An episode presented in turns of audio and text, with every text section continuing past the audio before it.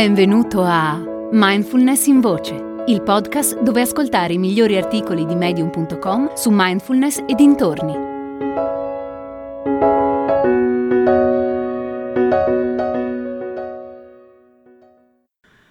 Mindfulness per momenti difficili di Mike Sturm. Credo che siamo tutti d'accordo che la mindfulness fa bene.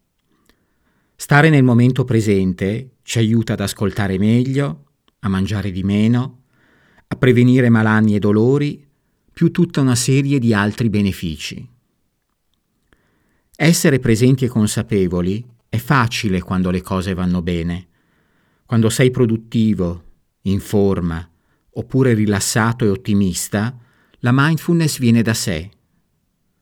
La sfida è rimanere presente quando sei in una situazione di disagio, in ansia, arrabbiato, annoiato o in qualsiasi altro stato emotivo che di solito consideriamo negativo. Non molto tempo fa mi sono imbattuto in un metodo semplice e facile da ricordare per restare presenti, soprattutto quando le cose prendono una brutta piega. Si chiama con un acronimo, RAIN. Forse ne avrete sentito parlare, è in giro già da un po' ma di seguito vi do la mia versione e come cerco di applicarlo nella mia vita di tutti i giorni. Mi aiuta e spero possa aiutare anche voi. R sta per riconosci. Prova a riconoscere cosa stai provando o pensando. È qualcosa di nuovo o di conosciuto? Com'è esattamente? Dagli un nome. È dimostrato che dare un nome a ciò che provi ti aiuta a comprendere e ad accettare di più le tue emozioni.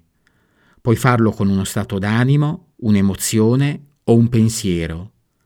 Sarà la tua scorciatoia quando la stessa situazione si ripresenterà la prossima volta. A sta per accetta. Prova ad accettare i tuoi pensieri e le tue emozioni. Sono lì, nella mente e nel corpo, e chiedono un po' della tua attenzione. Anche se vorresti mandarli via, prova a fare del tuo meglio per accoglierli. Se non lo fai e rifiuti la realtà così com'è in questo istante, ti procurerai altre ansie e sofferenze. I sta per investiga. Fatti alcune domande.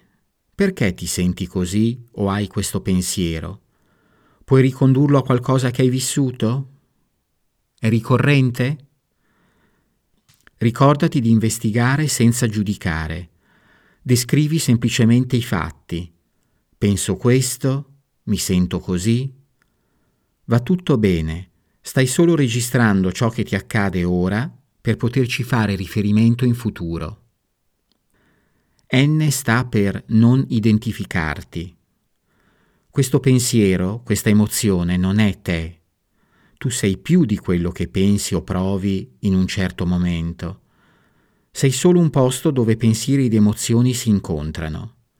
Come ha detto Bante Nepola Gunaratana, prima o poi, lungo il tuo percorso di consapevolezza, ti renderai conto che sei completamente pazzo. La tua mente è come un manicomio con le ruote, pieno di urla e schiamazzi, lanciato a rotta di collo giù per la collina, indifeso e fuori da ogni controllo. Nessun problema. Non sei più pazzo di quanto lo fossi ieri. È sempre stato così, solo che non lo hai mai notato. E non sei nemmeno più pazzo di coloro che ti stanno attorno. L'unica vera differenza è che tu hai preso atto della situazione, loro no.